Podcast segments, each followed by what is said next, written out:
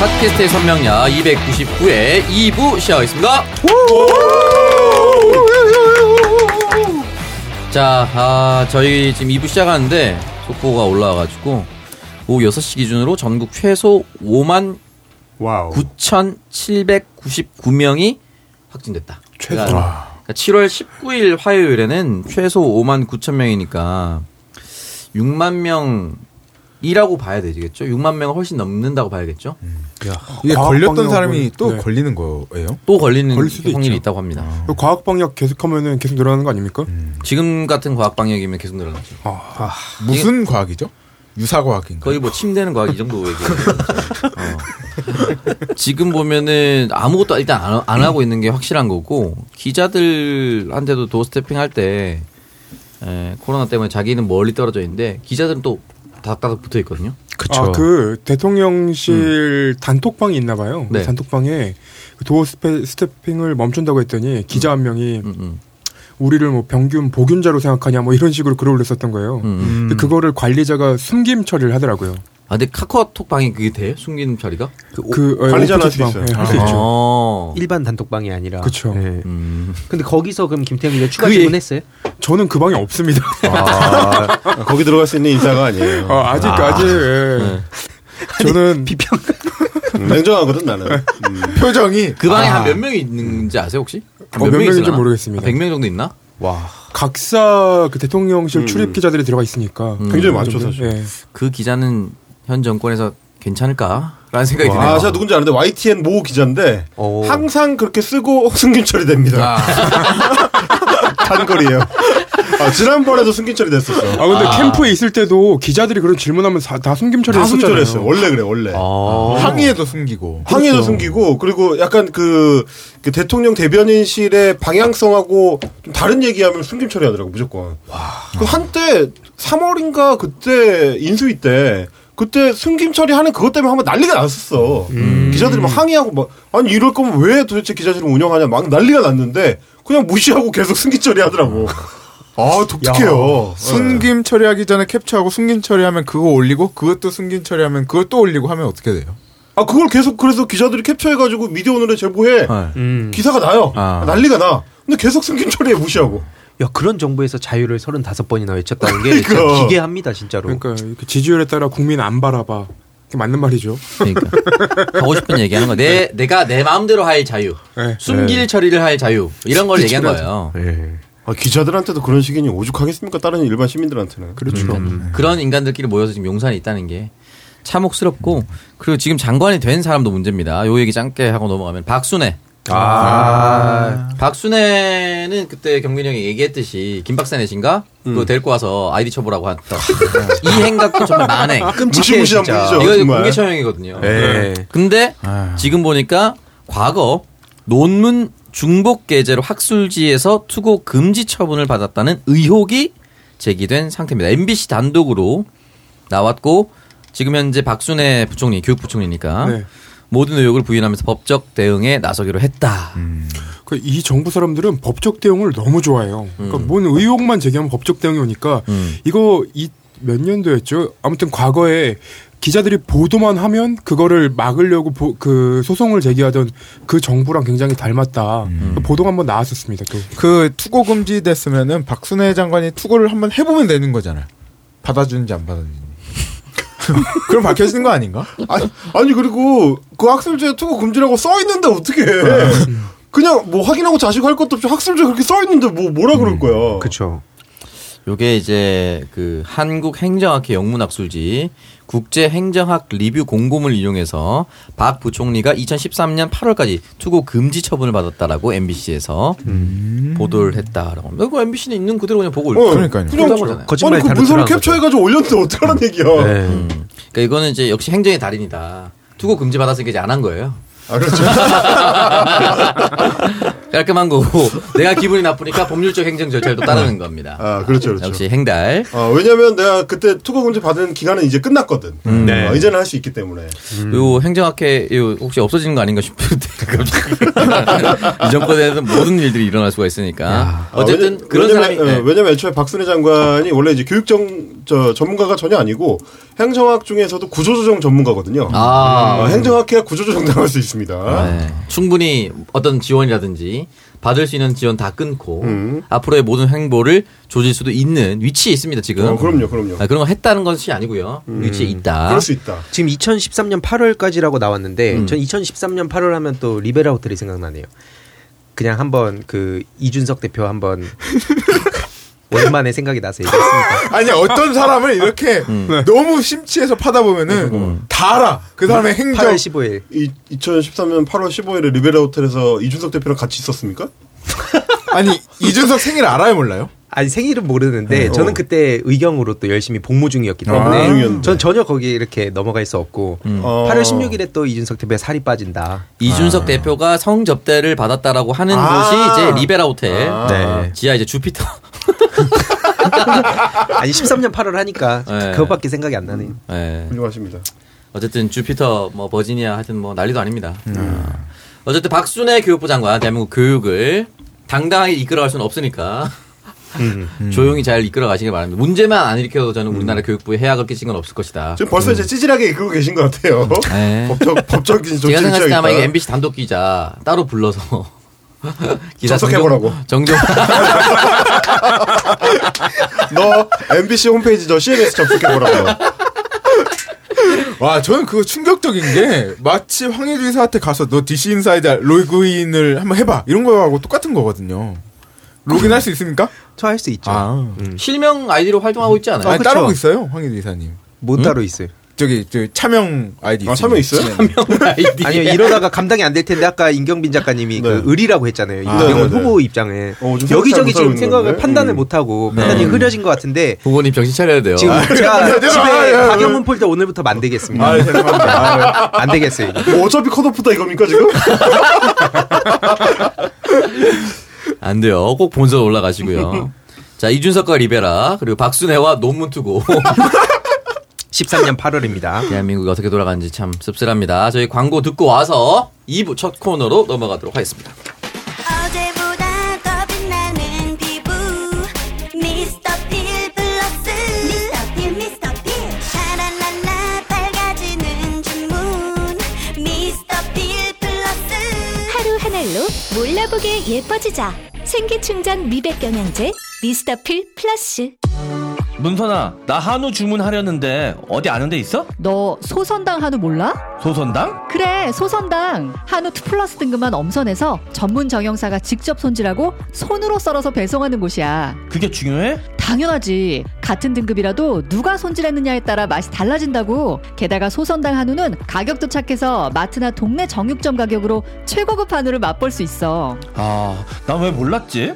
이젠 잊지 말라고 한우는 소선당 오케이. 우리 가족 먹거리 지인 선물용으로 소선당. 검색창에 소선당 한우를 검색해 주세요 첫 번째 광고 미스터 필 플러스입니다. 데이트 약속이 있을 때 아주 중요한 일정이 잡혔을 때 제일 신경 쓰이는 것이 바로 피부입니다. 비싼 피부 관리는 부담스럽고 그렇다면 매일 한 알 미스터 필 플러스로 관리해 보시길 바랍니다. 뛰어난 흡습성과 수분 결합력으로 피부 속 수분을 지켜주는 히알루론산과 미백, 피부, 피부 노화 억제, 피부 자극 감소에 도움을 주는 화이트 토마토 농축 분말, 강력한 항산화, 미백, 속건조 개선에 탁월한 초고함량 토마토 추출 분말에 생기를 충전해줄 비타민 C까지 inner beauty에 좋은 거는 모두 다 들어 있습니다. 아이돌 그룹 위키미키 최유정량의 필수품이기도 합니다. 뷰티밤은 글로벌 벤처기업상 베스트 브랜드 대상 받은 뷰티밤에서 받는 inner beauty 최강 미스터필 플러스 공식 홈페이지에서 미스터필 플러스 그리고 미스터필 플러스 선물 세트를 구매하시면 10% 할인을 받으실 수가 있다고 합니다. 또 스마트 스토어에서는 정기 배송도 가능하니까 미스터필 플러스를 좀 더 편리하게 구매해 보세요. 자, 미스터필 플러스 inner beauty 영양제의 끝판왕입니다. 홈페이지 네. 들어가 보시면은 저 뷰티밤이라고 먼저 나오고요. 뷰티밤이 이 미스터필 플러스의 자사몰이라고 보시면 됩니다. 클릭해서 들어가시면은 다양한 할인 혜택도 즐기실 수가 있고요. 그리고 다양한 제품도 만나보실 수가 있습니다.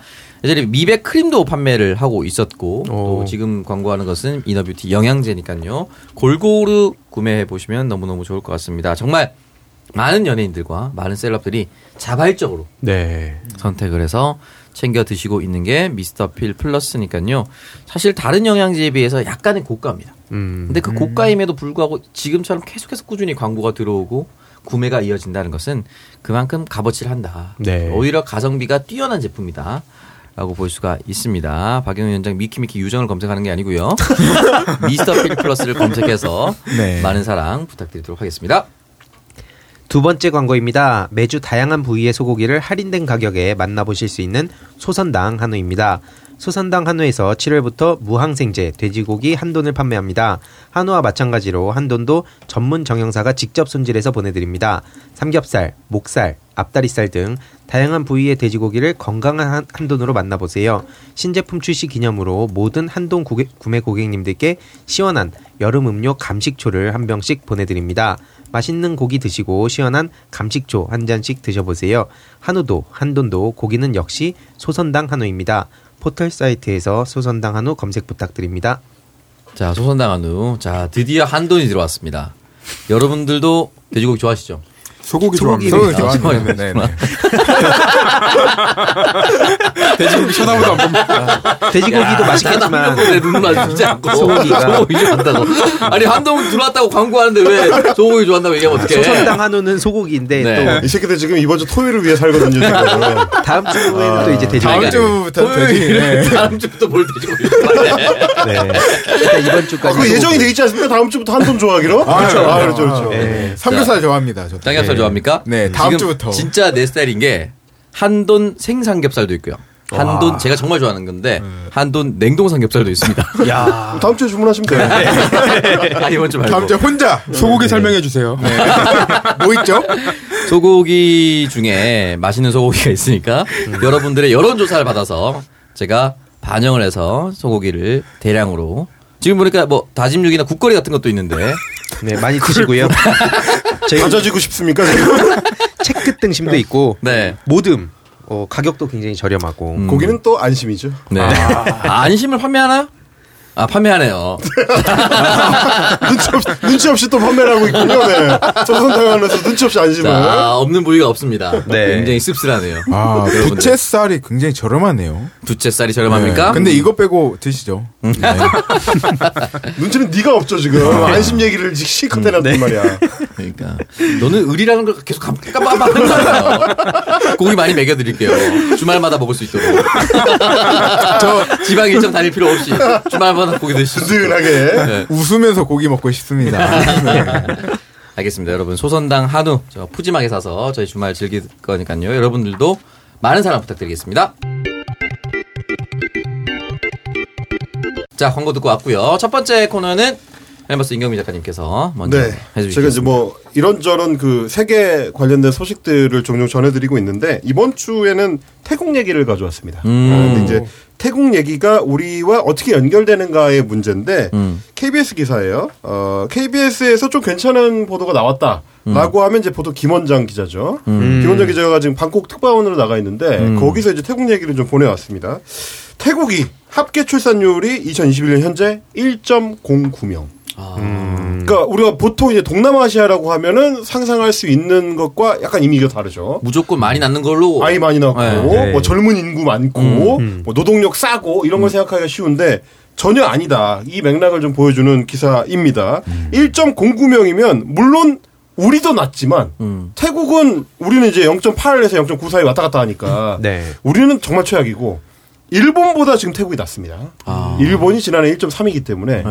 일본보다 태국이 낮다는 것도 충격적이고 음. 바로 옆에 이제 태국하고 항상 이제 패권을 다투던 국가가 이제 미얀마, 뭐 베트남 이런 나라들인데 어. 네. 베트남이 2.53명입니다. 아. 절반도 안 됩니다. 음. 그러니까 이런 수준이기 때문에 태국 내부에서 지금 굉장히 좀 위기의식이 강하고 네. 우리가 생각하는 거에 비해서 태국 내에서도 저출산 문제, 저출생 문제를 해결하기 위해서 굉장히 좀 많은 다양한 정책적 대안들을 놓고 있는데 별 효과가 없다.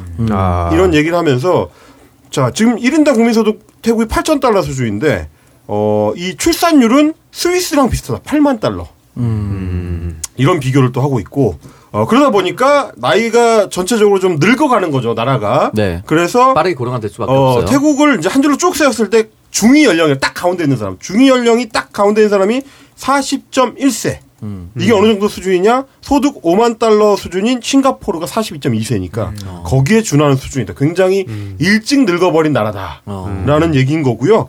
어, 다른 나라들하고 비교하면 베트남의 중위 연령은 32.5세고 굉장히 젊죠. 네. 라오스는 그보다 훨씬 심합니다. 20.8세. 아, 20.8세요. 그렇죠. 그러니까 물론 이제 국민 소득 차이는 있지만 네. 주변의 다른 나라들하고 비교했을 때 태국이 유독 두드러지게 음. 고령화가 심하고 출산 이 적다 음. 이런 문제를 이 꼽을 수가 있는데 원인이 뭔가가 우리한테 시사하는 바가 많습니다. 그러니까 나라가 그만큼 살기가 빡세서 네. 젊은 사람들이 나래를 펼칠 수 없는 환경이다 보니까 이런 결과적 문제가 생긴다는 게 지금 어, 김원장 김원장 기자의 이제 지적인 건데 미국인이 평균적으로 30세에 저축을 시작한대요. 어. 근데 태국 이것도 사실 엄청 늦거든요. 다른 네네네. 나라들에 비해 일본이나 한국에 비하면 늦은 건데 태국은 평균 42세에 저축을 시작한다는 겁니다. 시작하는 나이가 42세야. 근데 은퇴 연령 평균 은퇴 연령이 50세. 아, 8년만. 그러니까 사실상 노후 준비가 전혀 안 되는 나라라는 얘기죠. 그렇죠. 네. 예, 그래서 도시 서민들이 굉장히 살기가 팍팍하다. 음. 그래서 생존이 힘든데 무슨 번식이냐. 음. 이런 이제 문제 의식이 생길 수밖에 없다라는 거고. 어 그런데 반면에 고 그러니까 고소득층은 엄청나게 잘 살아요. 그래서 자산이 10억 달러 이상, 그러니까 billion 달러, 네. 어 billionaire라고 하죠. 네. 이런 이제 초고소득자의 부자가 한국보다도 더 많다. 아. 이런 문제들이 있다는 극단적인 거예요. 빈부격차네요, 이거는. 네. 어, 그러니까 이제 사실상 사회 시스템이 음. 이런 어떤 빈부 격차를 해소할 수 없도록 고착돼 있다. 음. 그러다 보니까 이 나라 사람들이 문제식 갖고 있는 것 중에 하나가 이제 징병제인데 네. 어 제비 뽑기로 군대를 가요. 음. 추첨해 가지고 추첨해서 당첨된 사람만 군대를 가게 돼 있는데 유독 희한하게 부잣집 애들은 잘 안 뽑혀. 이런 문제가 있다는 참 거죠. 희한하게. 음. 우리도 이제 군대 이제 뺑뺑이 돌려서 가는데 전방에 가보면 희한하게 부잣집 애들은 잘 안 와요. 그러니까 뭐 여기로 치면 이제 오창석은 이상하게 안 가는 약간 그런 느낌. 저 어, 최전방입니다. 이, 이 다섯으로 치면. 저 해군 여수 검은도기 때문에 네. 반대로 여수? 뒤집으면 최전방이죠. 여수? 반대로 뒤집어. 어디서 지금 태평양 태평양으로 지금? 태평양 기준으로 최전방입니다. 요즘 뭐 내가 평택이라고만 얘기해도 봐주려고 그랬어. 태평양으로 기준으로 하면 태평양 최전방. 어디 후라이를 까? 내가 23사전 출신인데 우리랑 협력하던 부대가 이 양양 속초에 있었습니다. 아니, 누가 보면 임진왜란 터진 줄 알겠어요. 어, 어디서 여수가. 후라이를 전방이라고요? 남의 최전방입니다. 아, 네. 아니, 그 태국이 참 문제인 게 그 레드불 손자도 음, 음. 레드불이 태국 회사거든요. 음, 음, 태국 회사인데 그 손자도 의외로 제조업 강국이에요, 태국이. 네. 그 저기 뺑소니 사고 사고가 났었잖아요. 근데 어. 굉장히 문제가 됐었는데 무죄가 나왔어요. 재작년에 어, 어. 아버지 장재원인가? 아버지가 레드불 창업주 장재원. 네. 어. 장재원 한 30개쯤? 아 단인가요? 네. 어. 근데 하여튼 이런 문제 때문에 태국 사람들이 특히 젊은 사람들이 일종의 출산 파업을 하고 있다는 게 이제 김원장 기자의 문제 의식인데 그래서 한국이랑 비교하기가 좋게 돼 있어요. 우리나라 같은 경우도 인구가 지금 구조적으로 유지가 되려면 가임 여성 한 명이 2.3명을 낳아야 인구 유지가 되는 상태라고 하는데 아 시다시피 우리의 지금 출산율은 0.8명입니다. 학계 출산율. 한 명을 채 낳지 않는 국가가 됐어요. 지금 이제 굉장히 심각한 수준이고 어 이거 저는 굉장히 재밌었는데 이런 통계가 믿을 수 없다. 그러니까 그리스 1.3명, 뭐 미국 1.3명, 뭐 영국 1.8명 이런 얘기를 하면서 왜 한국이 이렇게 유독 낮은지를 실감을 해보려면 네이버에서 자신이 졸업한 초등학교를 검색을 해보면 어. 저도 이번에 처음 해봤거든요. 네. 네. 서울 영희초등학교 제가 졸업한 학교인데 검색을 해보면 굉장히 네이버가 잘 해놨어요. 그래서 어. 재학생 통계, 뭐 급식 식단 뭐 나오는지, 뭐 학교 지금 공지사항 뭔지 이런 거 쫙 한 번에 검색이 되는데 깜짝 놀란 게 지금 현재 영희초등학교의 총 재학생 수가 309명인 거예요. 음. 근데 저 학교 다닐 때 제가 6학년 졸업할 때 학생 수가 몇 명이었냐면 3,200명이었거든요. 어. 학교가 10분의 1이 됐어. 야. 우리 때는 더 그래가지고 6학년 제가 졸업할 때 학급 수가 12학급이었거든요. 어, 저희도 15인가 그랬을 어, 거예요. 그리고 한 학급에 55명 뭐 이런 식이었는데 아, 그렇죠. 지금 보니까 6학년이 2학급이야. 와. 6학년 3학급? 근데 6학년 3학급에 학급당 16.3명. 어. 비교할 수 없는 뭐 학교가 완전 쪼그라들어 있는 거죠. 와 심각하네. 그러니까 진짜. 이거를 자기가 나온 학교를 검색을 해보면 음. 얼마나 저출생이 지금 심각한 문제인지를 실감할 수가 있다는 거예요. 여러분도 한번 해보세요. 까- 저도 깜짝 놀랐습니다. 제가 이거는 후보로서 잘 활용을 하겠습니다. 뭘 활용해요? 어, 이- 아, 이거 연설할 때 써먹어. 이거 좋은 네네, 얘기야. 그러니까요. 음. 어, 와, 이거 모르는 사람 많을 거야. 아니 근데 사실 우리 때는 그 제 학교 찾아보니까 학생 수가 738명인데 한 학년 숫자가 700명이었어요. 원래 그렇지, 그렇지, 그렇지. 근데- 우리도 600명 넘었거든. 그러면 그렇죠. 이렇게 되면은 음. 학급 당 뭐 한 20명 정도 학생이 있다고 쳐도 빈 교실이 엄청날 것 같은데. 빈 교실도 많지만 그 그나마 요즘은 그래도 학급 프로그램들이 잘 돼 있어서 음. 방과후 학급이 별도 이제 학 학급이 있고 컴퓨터실도 따로 있고 영어 이제 수업실도 따로 있고 막 이래서 애들은 학교 다니기 굉장히 좋아요. 음. 굉장히 복- 학교 복지가 잘 돼 있어. 막 아이패드 지급되는 학교도 있고 막 이래가지고 음. 잘돼 있는데 그래서 교육의 질은 높아진 반면에 그 교육을 누릴 수 있는 학생 수가 너무 적은 거죠. 아. 네. 지금 보세요. 영희초등학교 1학년하고 2학년, 3학년, 아 1학년, 2학년, 4학년이 학급 수가 두 개밖에 안 돼. 그래서 얘기는 뭐냐면 애들이 맨날 똑같은 사람만 본다는 거야. 음. 6, 6년 동안 올라가 봐야 다 한 반에 반 바뀌는 게 절반밖에 안 되니까. 그쵸. 비슷비슷한 학생들하고만 서로 친구가 되고 이제 만나는 사회화 과정 자체가 좀 축소된다. 아, 저는 저 지금 저도 충, 충격받은 게 저는 이제 부산 사상구 모라동에서 컸어요. 모동초등학교. 음. 에 나왔습니다. 장재현 의원의 지역구죠. 음. 어. 모동초등학교 나왔는데 저희가 한 학년당 300명이었습니다. 6학년 의자만 1,800명은 돼야 그렇지. 어. 맞는 겁니다. 그렇지, 그렇지. 네. 맞는 건데 1,800명이 다녔던 적은 없어요. 왜냐면 제가 신설된 학교 1학년부터 음. 입학을 했기 때문에 학년이 그렇게 많지는 않았습니다. 많지 않은 상황이었는데 지금 학생 수가 전체 81명입니다. 전체요? 81명. 전체예요? 네. 6학년까지 전부 다? 학생 전체가 81명이고 거의 뭐 옛날 분교 수준인데. 모동초등학교인데 와. 교원이 14명밖에 안 돼요. 와. 와. 81명이면요. 폐교 위기네. 6학년으로 나누면 80명을 6으로 나눠 봐. 6, 6, 10명 하면 12명, 13명 뭐이 정도. 열셋. 네. 아니 어. 거의 분교 수준인데. 그러니까 어. 거의 지금 폐교 직전이네. 와. 폐교 직전까지 선생님이 14명밖에 없다는 건 남자 선생님 4명밖에 없습니다. 아. 여자 선생님 10명.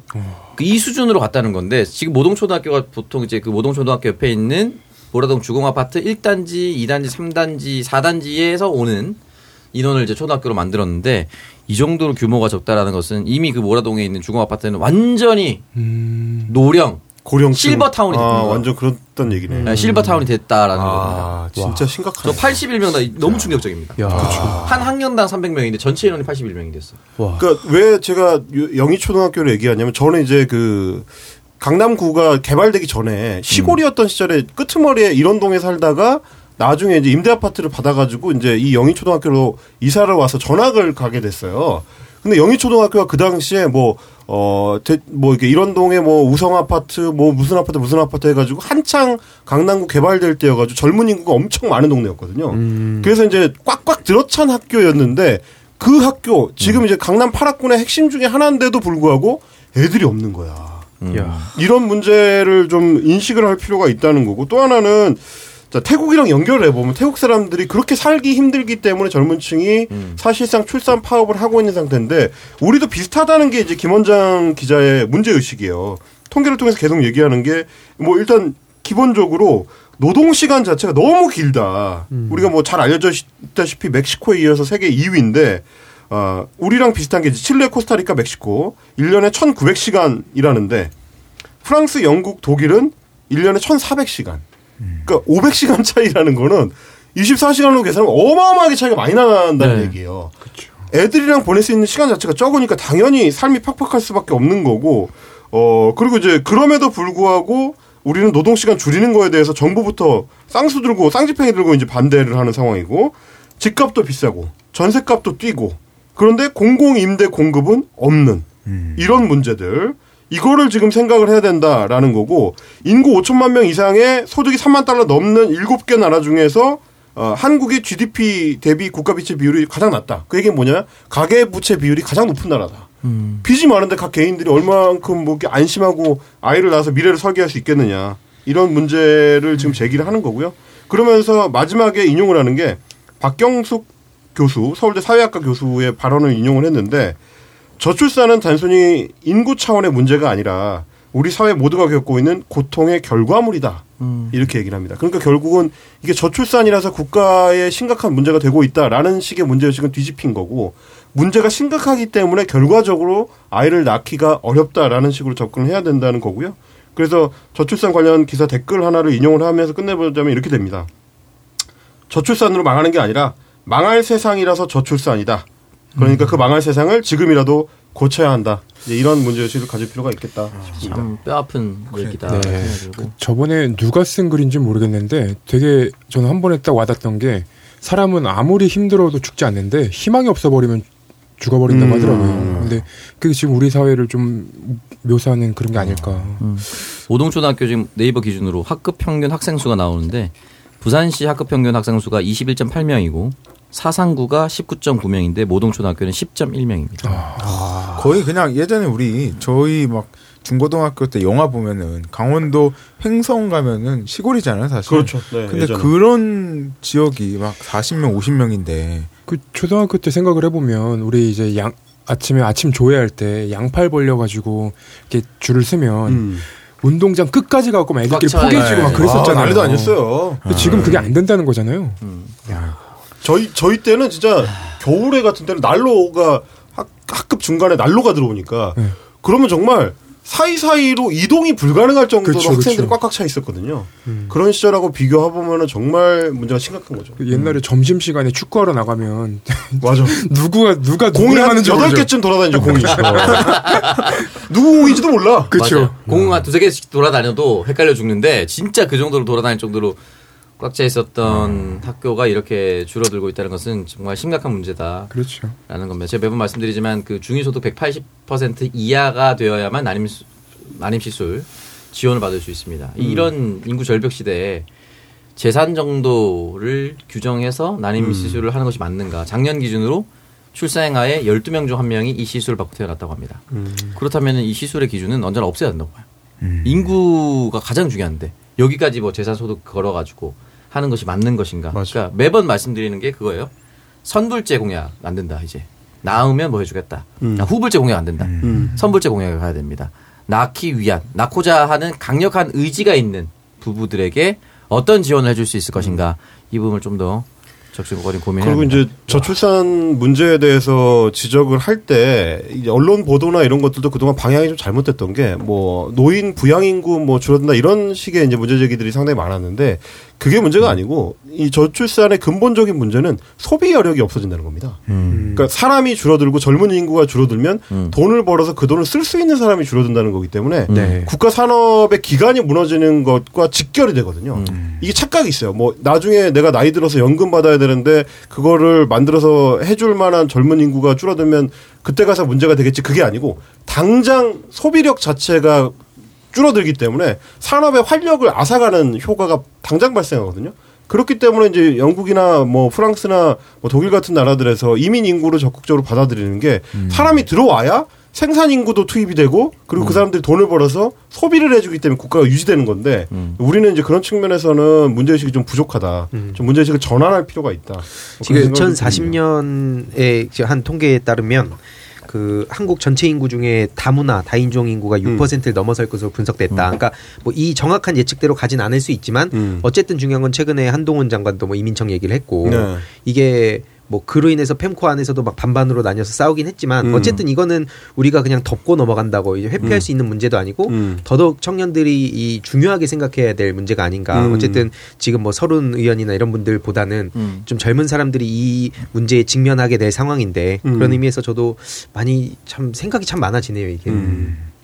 그 노동 시간이 길어지면은 또 그 출산 그 학계 출산율이 낮아지는 거잖아요. 그렇죠. 자연스럽게 그렇게 되죠. 어 그래서 좀 노동 시간을 줄이는 정책도 필요할 것 같고 이게 음. 또 복잡 복잡한 문제가 다 얽혀 있어서 음. 쉽게는 해결하지 못할 텐데 어 좀 생각이 깊어지는 것 음. 같아요. 음.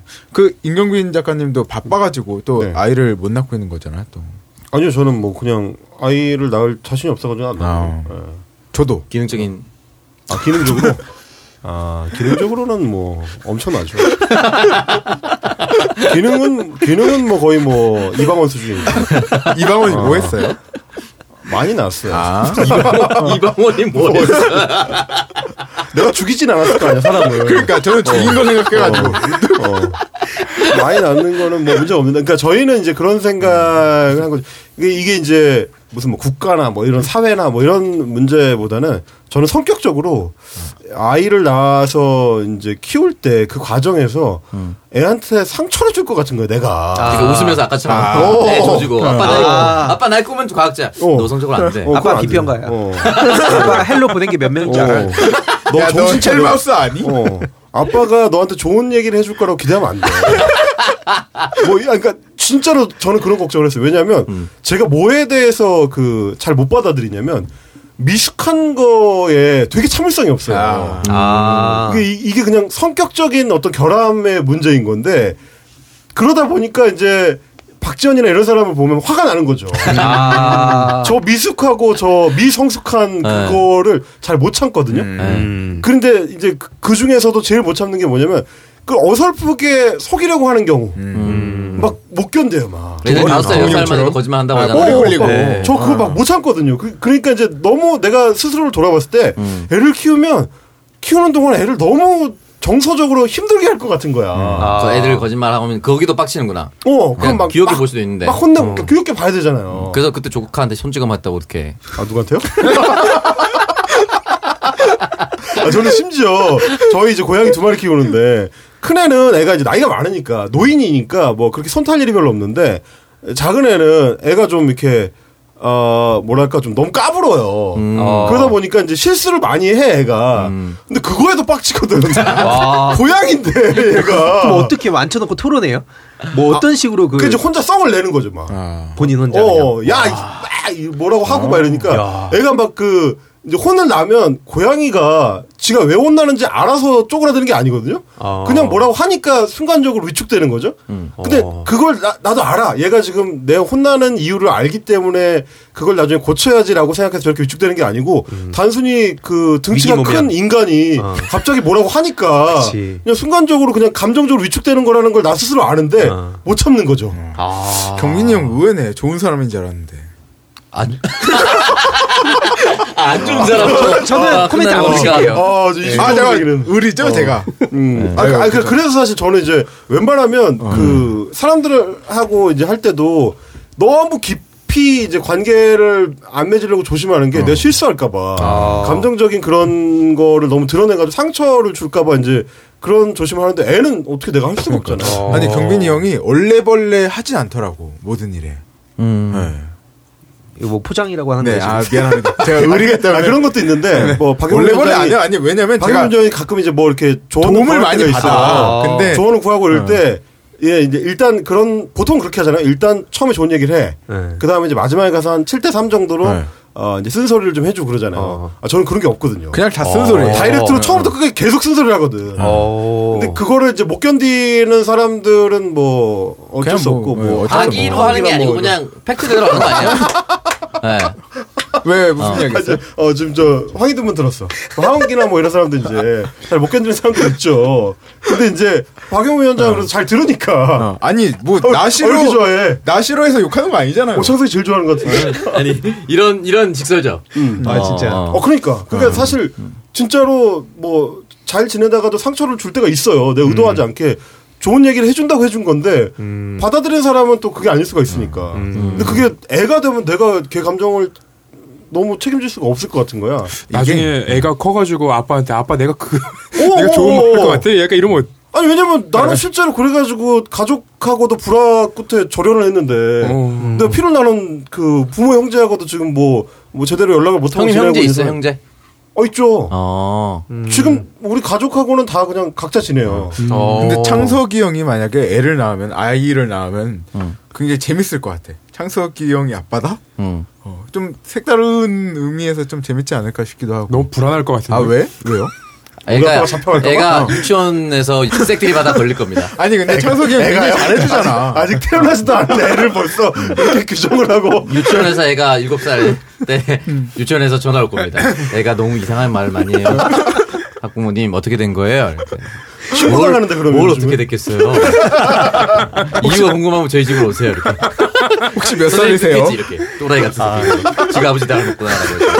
아, 근데 저도 그런 차원에서 되게 그 공감도 많이 가고 좀 딜레마가 있는 아, 게 조심스러워져. 저도 초등학교 중학교 넘어갈 때 가출했거든요. 음. 가출했다고요? 내 내 말 안 들어줘 갖고 아빠가 어. 막 게, 임하고 있는데 자꾸 컴퓨터 끄고 공부하라 그러고 아. 그래서 저는 특히 중3인가 때부터 프로게이머 딱 결심하고부터는 일체 타협이 없었습니다. 그래서 아. 원래 저도 남의 얘기를 듣는 스타일이 아니에요. 어. 근데 지금 이 정치권 오니까 이게 참 혼란스러운데 아 이게 참 힘듭니다. 아무튼 그런 의미에서 저도 어머니께서 늘 그런 말씀하시죠. 어. 네 같은 자식 또 낳아 보면 아버지의 마음, 엄마의 마음을 알 거다.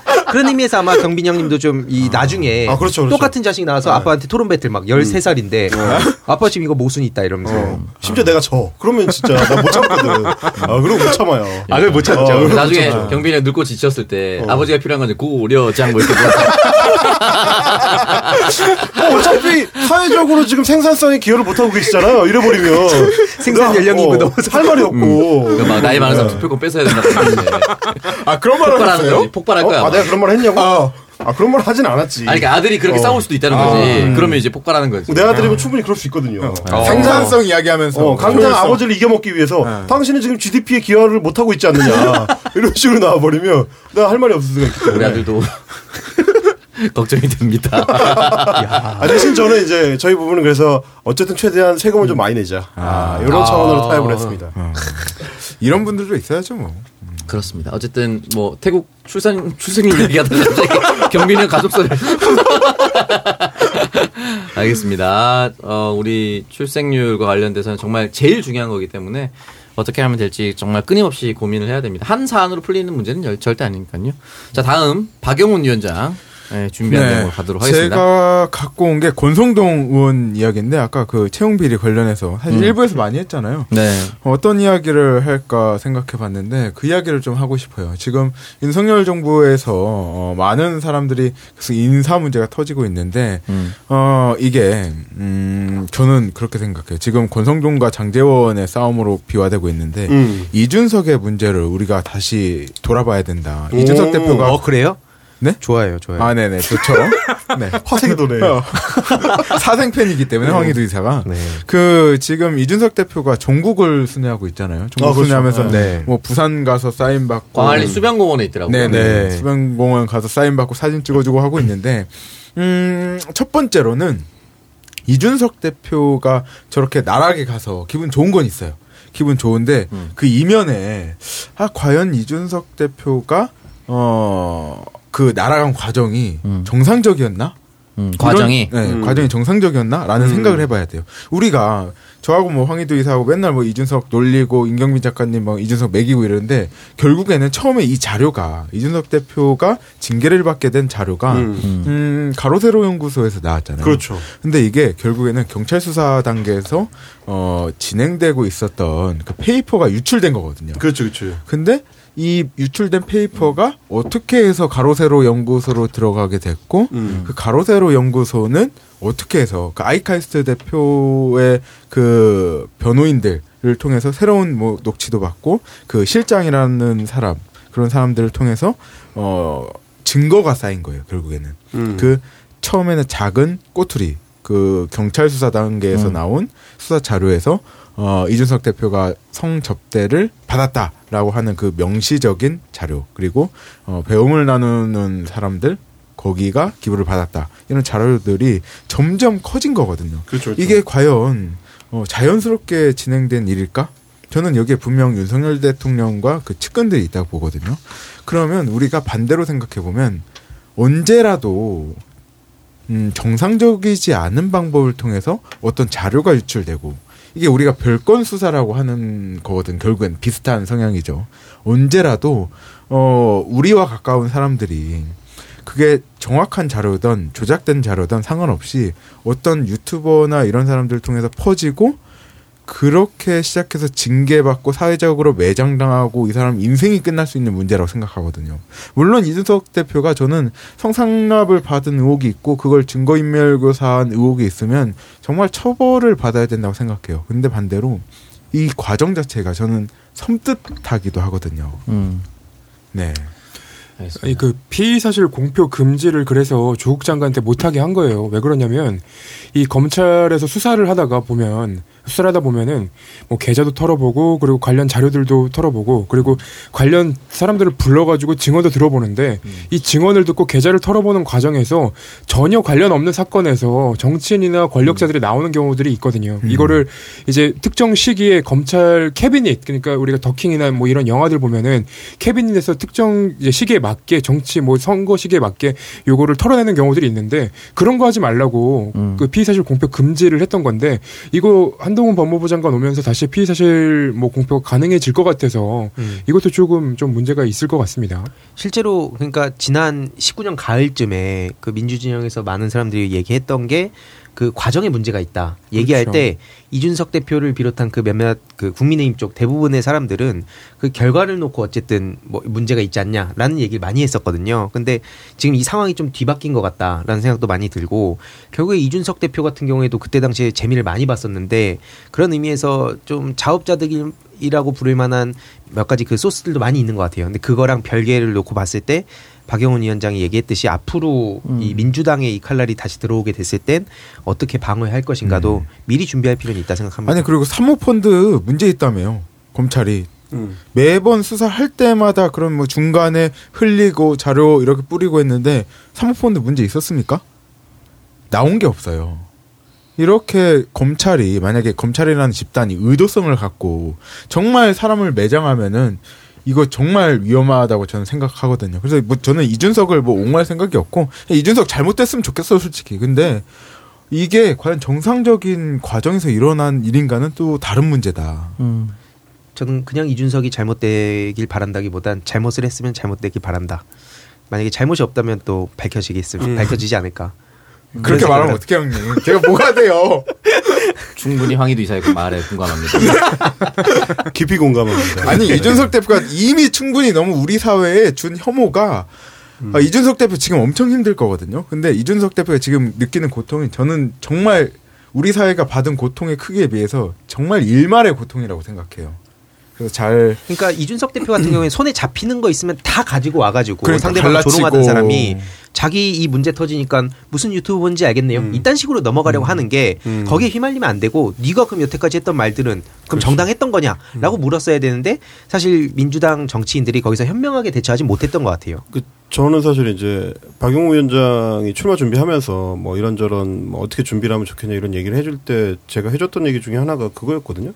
신 지난 10년의 한국 정치에 있어서의 청년 정치를 한번 복귀하고 반성하는 그 과정이 좀 필요하다. 그러니까 이제 민주당 입장에서는 그게 2012년에 청년 비례대표에서부터 시작된 에, 문제점들이 누적된 결과가 있고요. 어 그게 결국은 뭐 갑자기 외부에서 나이가 젊다는 이유만으로 청년 뭐 일종의 셀럽들 혹은 뭐 그렇게 이름을 떨칠 수 있을 만한 재료가 있는 사람들을 땡겨다가 낙하산으로 이제 국회의원 한번 시켜주거나 뭐 아니면 뭐 중요한 직책 뭐 비대위원이라든지 뭐 최고위원이라든지 뭐 청년 비서관이라든지 이런 거 한 번씩 이제 꽂아준 걸로 자기들이 청년에 대한 어떤 정책적 노력을 다했다는 걸로 치부해 버리는 거 이게 이제 민주당의 실패라면 어 보수 정당의 청년 정치의 실패는 이준석 그 자신이 보여주는 거죠.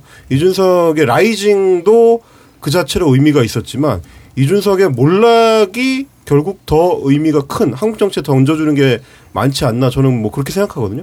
그 이제 본인이 그 방송에 자주 나와서 그 말솜씨를 통해서 셀럽화 돼가지고 그걸 통해서 뭐 소위 이제 꼰대들을 말로 박살을 내고 거기서 주는 이제 쾌감을 통해서 어 뭐 젊은 그 커뮤니티의 그 뭐 지지를 끌어내고 그 과정을 결국 이 보수 정당 내에 이제 새로운 혁신으로 이제 주입하고 여기까지는 의미가 있는데 결국 그게 전부였기 때문에.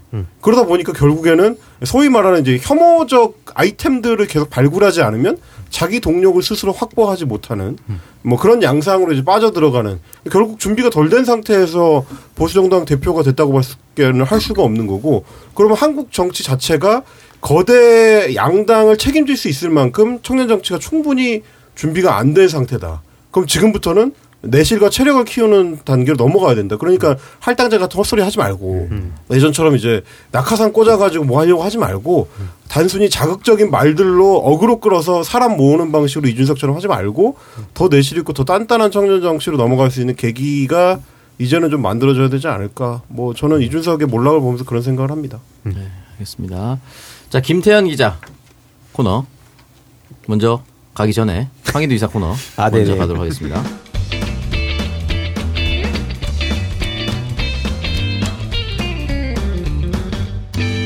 그 간단히 아까 뭐 권성동 씨 얘기 나와서 간단하게 좀 짚고 넘어가도록 하겠습니다. 최근에 런치 플레이션 얘기 들어보셨나요, 다들? 런치 인플레이션. 네, 런치 네, 인플레이션. 네, 런치랑 이게 합쳐져 가지고 음. 쉽게 말해서 요즘 직장인들이 저가 커피 프랜차이즈나 탕비실 커피를 이용을 많이 한다고 합니다. 음, 왜냐면 뭐 너무 득세하죠. 네. 예, 왜냐면 그 가격이 너무 올랐기 때문인데 음. 그래서 뭐 편의점 도시락, 패스트푸드 뭐 아니면 뭐 맘스터치라든지 뭐 GS25 뭐 이런 뭐 서브웨이, 롯데리아 등등 대부분의 가격이 너무 많이 올라가지고 직장인들이 이젠 점심 먹기도 어렵다 뭐 이런 얘기가 나오고 있는 건데 6월 외식 물가 지수가 지난해 동기 대비 8%나 상승했다고 해요. 이게 음. 1992년 10월 이후에 무려 거의 30년 만에 최고 상승률이라고 합니다. 정확히 29년 9개월인데 뭐 이해로도 짜장면, 칼국수, 김밥 등 안 오른 거 없어요. 네, 안 오른 게 없어요. 지금 이런 어, 심각한 상황이 돼 있는데 문제는 이 하반기에도 지금 더 안 좋은 소식들이 들려올 것으로 예측이 되고 있기 때문에 소비 심리는 계속 위축될 가능성이 크다. 이런 음. 얘기가 나오고 있어서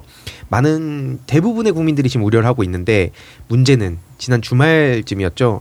런치플레이션 시대에 12만 원짜리 식사로 화, 화해한 윤핵관.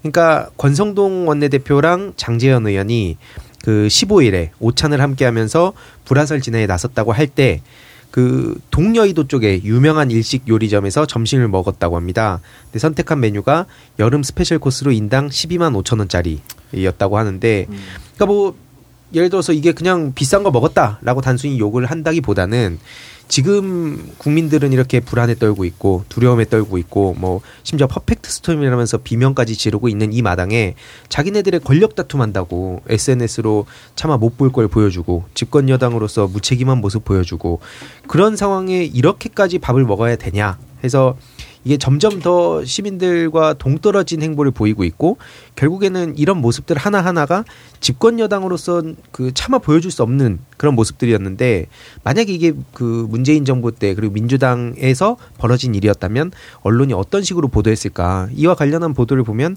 그 일부에서 살짝 다르고 좀 거의 무책임감이 없지 않아 있거든요. 근데 그런 의미에서 우리가 한 번쯤은 어 이걸 좀 돌아볼 필요가 있지 않나. 그러니까 이건 사실 근데 국민의힘만 비판 비난하고 싶진 않아요. 사실 민주당 의원들도 지금 뭐 좋은 집에서 뭐 뭐 술 마시고 밥 먹고 이런 경우 있겠죠. 그냥 그 자체를 비난하기보다는 음. 뭐 서민 중산층들의 고통을 음, 분담하자고 여- 예, 했는데. 분, 예, 분담하자 했는데 결국에는 이건 음. 여야 할 문제가 아니다. 뭐 그런 말씀 여야 할 싶어요. 문제가 아니니까 우리도 막 사치하지 않고 먹는 것도 돼지고기는 굳이- 안 됩니다.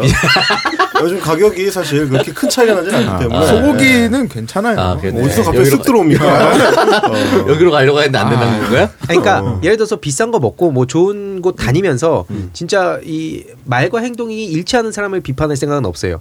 그만큼의 또 우리가 나눔도 하고 그렇죠. 네, 그러면 되는데 이 사람들은 말로는 겉으로는 자꾸 뭐 서민 얘기하면서 아, 그렇죠, 그렇죠, 그렇죠. 뒤로는 자기들끼리 권력 다툼 하려고 하면서 이 쇼를 하는데 이런 비싼 아, 집에서 왜냐면 먹었다. 문재인 정부 때는 뭐 먹기만 하면 먹는 거 가지고 그렇게 뭐라 그랬거든. 그쵸. 청와대에서 뭐 얼마짜리 먹었네, 뭐 짜파구리를 먹었네, 뭐 난리 네, 쳤잖아. 누가 올렸지? 김대중 대통령이 당선인 시절에 당선 직후에 IMF가 와 있던 시절에 이제 정권을 인- 받- 인수 받는 시기니까 도시락 회의를 막 하고 그랬어요.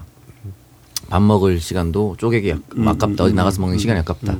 사실 국민들은 그 도시락을 먹고 회의를 한다고 해서 경제난이 바로 극복되는 게 아니에요. 당연한 거 아니겠습니까? 근데 그런 노력과 과정에서 지지를 보내는 거거든요. 저렇게 열심히 하는데 공감이죠. 어, 공감. 네. 믿어보고 우리도 함께 해보자. 그러니까 뭐 우리가 뭘 먹는 거는 상관없고 음. 정치인들이 그렇게 해줘야만 사실 국민들이 아 저기는 좀 그래도 우리 마음 알구나 같이 하려고 하는구나 음. 라는 생각이 들거든요. 저는 그런 차원에서 현 정부가 그런 노력이 굉장히 부족하다. 그래서 음. 민주당에서 뭐 이재명 당대표가 출마 선언문에서 민생 기구 위기 기구를 설치하겠다고 했는데 저는 그게 굉장히 유효하다고 봅니다. 행정 권한은 현 정부에 있긴 하지만 민주당에서 새로운 당 대표 어떤 당 대표가 출마 출범을 하더라도 그렇게 민주당 내에 기구를 설치해서 정권에 이거 해주십시오라고 사인을 빨리 보내야 돼요. 음. 그래야지 국민들이 지금 나온 설문조사 이재명 뽑았어야 된다 뭐 이런 거 나오잖아요. 네. 아 이재명을 뽑았어야 되고 민주당에게 기회를 줘야 된다라는 생각을 계속해서 할 수가 있다. 그래서 골목 선점 정치라고 표현하고 싶은데 미리 어딘가에 가서 기다리고 있어야 됩니다.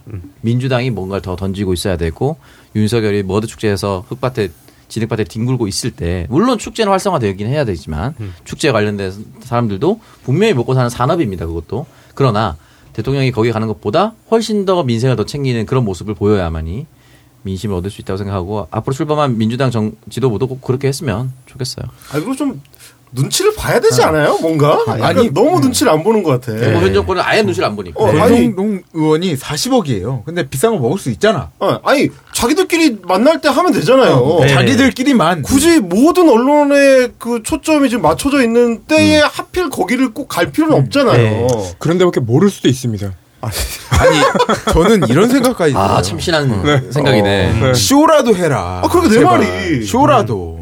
아니, 쇼를 해야 되는 거 아니야? 이럴 때, 아니, 그러니까 일테면 뭐 굉장히 중요한 무슨 뭐, 뭐 단일화 협상 이런 거 할 때 자주 가는 데가 이제 종로에 뭐 달개비 뭐 이런 데 있잖아요. 네네네.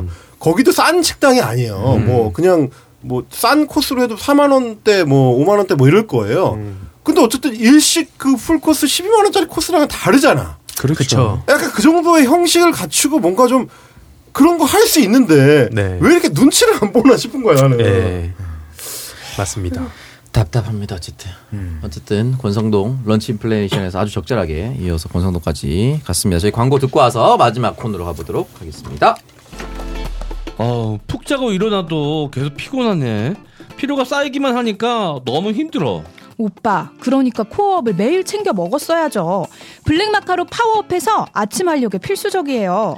귀한 블랙마커로 업그레이드 했는데 가격은 그대로네. 오늘부터 코어업 거르면 안 되겠는데? 코어업만 매일 먹어도 블랙마카와 멀티비타민, 아연, 비오틴, 아르기닌을 모두 챙기니까 활력과 면역을 한 번에 해결할 수 있어요. 활력과 면역을 한 번에 코어업. 블랙마카와 멀티비타민을 한 번에 거기에 아연, 비오틴, 아르기닌까지 편리한 정기 배송 서비스를 2 플러스 2 혜택과 함께 누려보세요. 검색창에 코어업 검색하세요.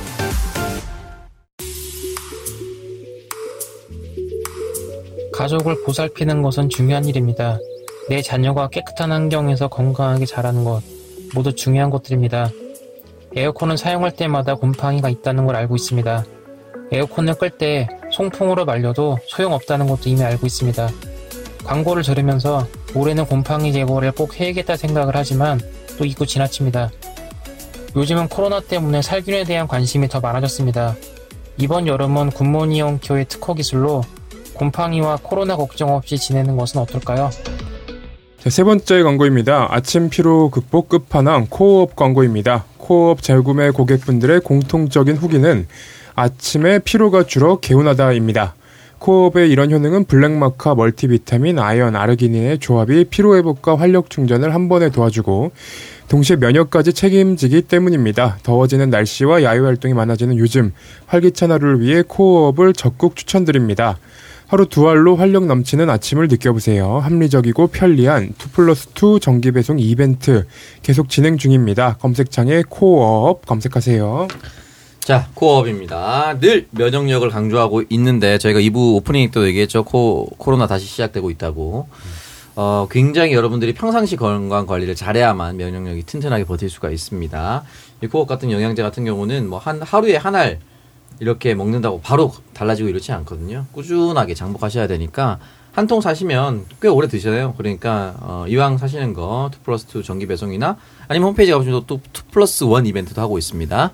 어, 그렇게 해서 저렴한 가격에 사셔서 꾸준하게 드셔보시면 훨씬 더 효과를 잘 보실 수가 있습니다. 아, 우리 몸 지킴이 코어업 많은 사랑 부탁드리겠습니다. 네 번째 광고 굿모닝 홈케어입니다. 지난주 뉴스에서 강남 역병이 등장했었는데요. 강남의 클럽 등 어, 밀폐된 공간에서 에어컨을 틀어서 발생한 위생상의 문제 있다고 드러났습니다.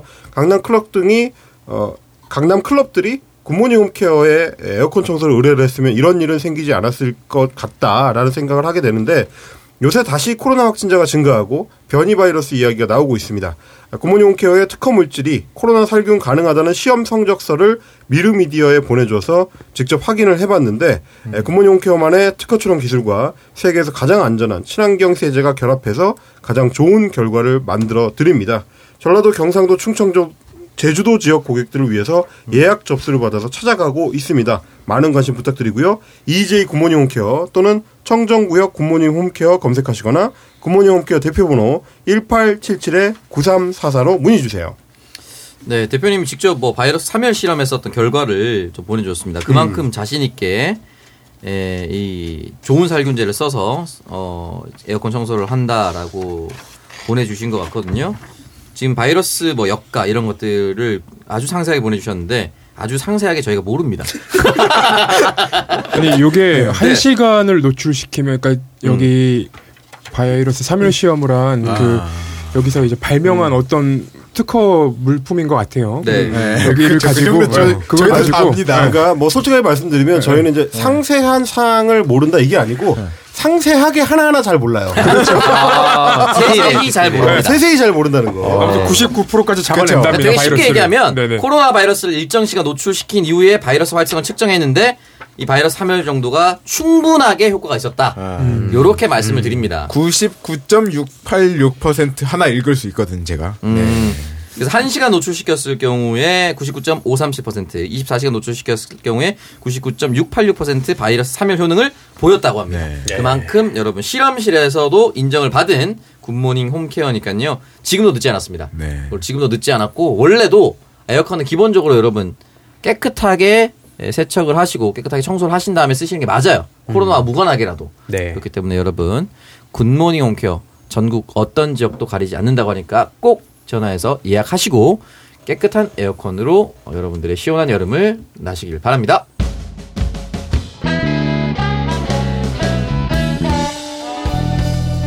모두 걷고 마지막에 김태현 기자 코너로 가겠습니다. 네. 간단히 이제 얘기할 거리를 갖고 왔는데요. 네. 그 언론에서 계속 자극적인 보도를 해서 네. 이 부분에 대해서 조금 얘기를 해보려고 합니다. 그 최근에 이제 인하대 여대생 추락 사고가 발생한 아. 이후에 여러 논란이 발생하고 있습니다. 근데 사건 발생 초기에 어 언론의 이제 기사의 헤드라인을 보면 알몸 성폭력 여대생 이런 것들을 이제 선정적인 제목을 선정적으로 좀- 제목을 잡았죠. 가, 이제 피해자 이제 이후에 피해자 가해자 등에 대한 무분별한 신상 털기까지 이제 사건의 본질보다 격가지들이 좀 더 부각되는 문제가 발생하고 있습니다. 일단 가해 학생은 구속이 됐습니다. 근데 이제 선정적인 내용을 다 빼놓고 그냥 간단히 설명을 드리면 인하대 캠퍼스에서 20대 대학생이 숨진 채 발견됐다는 신고가 지난 15일에 접수가 됐습니다. 해당 대학생은 병원으로 이송됐지만 사망을 했고요. 이날 CCTV에는 다른 대학생과 들어가는 이제 피해자가 어, 영상이 찍혔고 어, 이 다른 대학생들이 있었다는 보도도 있었고 다른 대학생 한 명, 그러니까 가해자랑 같이 있다는 보도도 있었고요. 일단은 가해 학생의 한 명이 이제 특정돼서 구속이 됐습니다. 그 향후에 이제 강간 살인이 적용이 될지 강간 치사가 정- 적용이 될지는 지켜봐야겠지만 어, 이 부분은 이제 언론의 자극적인 보도는 계속되고 있습니다. 사건이 발생한 당일 이제 3시 기준에 어, 민원연이 네이버에 검색된 뉴스 전수 분석한 내용을 보면 어, 저희가 알만한 회사들은 문제가 되는 표현을 다 썼습니다. 대표적으로 나체, 알몸 뭐 이런 불필요한 묘사를 했고요. 네. 이 불필요한 묘사는 이제 보도 윤리에 어긋나기도 합니다. 그래서 선정적 표현을 쓴 언론사, 성차별적 표현 사용을 하는 언론사는 수십여 군데고 여기에는 이제 저희 회사도 포함이 돼 있습니다. 근데 이거 이- 이런 보도들은 사실은 어 본질과는 조금 벗어난 보도이기도 합니다. 어 피해자와 피해자 가족에 대한 또 다른 상처가 될 수 있는 보도이기도 하고요. 어 과거에 그래서 어떤 보도들이 있었는지를 좀 찾아봤어요. 근데 예전에 2019년에 로버트 할리 씨가 마약을 했다는 보도가 한번 나온 적이 있었습니다. 근데 이 마약을 한 이후에 언론 보도에서 어떤 것까지 나왔었냐면 동성애 의혹까지 제기가 아, 아, 되면서 기억납니다. 예. 네. 그래서 굳이 범죄 사실과 관계 없는 내용들이 왜 나와야 되는가에 대해서 의문들이 있었죠. 근데 범죄 사실과 관계 없는 개인의 사생활은 지켜져야 된다는 명제는 보통 이제 우리 사회에서 보편적으로 상식으로 보편적인 상식으로 자리를 잡았는데 언론 윤리까지 들쳐 뭐 들어 이제 들먹일 필요도 필요도 없습니다. 그리고 특히 누군가의 성적 지향을 범죄 행위와 같은 선상에서 취급한 이- 그 보도 같은 경우에는 사 실 눈살을 찌푸릴 정도로 저열하다는 평가도 받았습니다. 그래서 대부분의 이제 댓글이나 아니면 이제 기사를 보신 분들의 반응은 이런 기사를 쓰지 마라, 궁금하지 않다, 뭐 이런 정도의 반응들을 보였습니다. 근데 이 기사와는 별개로 그 과거에 이제 그 살인자 세모녀 살인을 했던 김태현 씨의 그 예, 얼굴이 공개된 적이 있었어요. 아. 근데 그분한테 그분이라고 표현할 아, 필요는 그, 없고 네, 어, 그 사람 김태현한테 네, 죄송합니다. 걔한테. 네. 네. 김태현한테 아, 내 이름을 부르니까 자꾸 아까부터 김태현한테 기자가 했던 질문이 사실 우리 언론인들이 갖고 있었던 그 하지 말아야 될 가장 중요한 부분이었는데 수준 같은 거죠. 네, 수준이었는데 이 사람이 그 기자가 그러니까 김태현한테 어떻게 질문을 했냐면 당신 어머니한테 할 말씀은 없습니까? 아. 라고 물어봤었는데 이런 부분들 앞으로 향후에도 좀 고쳐줘야 될 부분이 아닌가 싶어서 간단하게 좀 얘기를 해봤습니다. 옐로우 저널리즘이라고 하잖아요. 네. 그러니까 기본적으로 헤드라인을 되게 자극적으로 뽑아서 했었던 예전 그 신문 매체였는데 음, 이건. 온라인으로는 딱 첫 줄 헤드라인만 사실 포털 사이트에서 우리가 그쵸. 확인하고 클릭하고 들어가니까 어떻게 하면 더 자극적으로 보일까 역행하는 구조가 한두 번이 아니었는데 이런 기사들이 등장하면은 더 심하게 그냥 달려들어서 하는 그 거 아닌가라는 생각이 옛날 듭니다. 언론사에 음. 그 기사를 잘 쓰는 기자보다 헤드라인을 잘 뽑는 기자, 제목을 잘 뽑는 기자가 더 유능한 기자로 평가를 받았던 시기가 있었어요. 음. 근데 그때는 이런 자극적인 내용이 아니라 누가 봐도 한눈에 음. 명쾌하게 핵심을 꿰뚫을 수 있는 그런 제목들이 인정을 받았었는데 최근에는 뭐 제가 봤던 가장 쓰레기 같은 기사 사례 중에 하나는 살인 사건이 발생을 했는데 그 증거를 본인 기자 본인이 만들어 가지고 사진을 찍어서 올린 거 올린 거예요. 그러니까 그 살해 도구 같은 걸. 그래서 아. 얼마나 우리나라에서? 네, 우리나라에서 와. 그런 도구를 만들어 가지고 비슷하게 만들어 사진을 찍어 갖고 그 기사에 올려 놓은 거예요. 그래서 이런 사람들은 기자를 하면 안 된다라는 생각을 했었는데 예, 진짜 미친 거죠. 근데 시간이 지날수록 그런 류의 음. 어떤 선정성이 담긴 제목들이 많이 보여서 굉장히 안타까운 슬픕니다. 언론 개혁 할 것도 많은데 참 갈 길이 멀습니다. 저희 299회 2부 여기서 마무리하고요. 저희는 다음 주 대망의 300회로 돌아오도록 하겠습니다. 여러분 한 주. 300 하면 뭐 특별하게 뭐 하는 거 있나요? 300회 특별하게 박영훈 컷오프 통과 아, 통과. 통과. 기념이 네, 됐습니다. 그러니까요. 네, 다음 주까지 결론은 안 나오네요. 28일이니까. 28일이니까 안 나오죠. 네. 컷오프 통과 기원을 하면서 저희 300회 때 다시 만나도록 하겠습니다. 여러분 주말 잘 보내시고요. 다음 주에 만나겠습니다. 고맙습니다. 고맙습니다.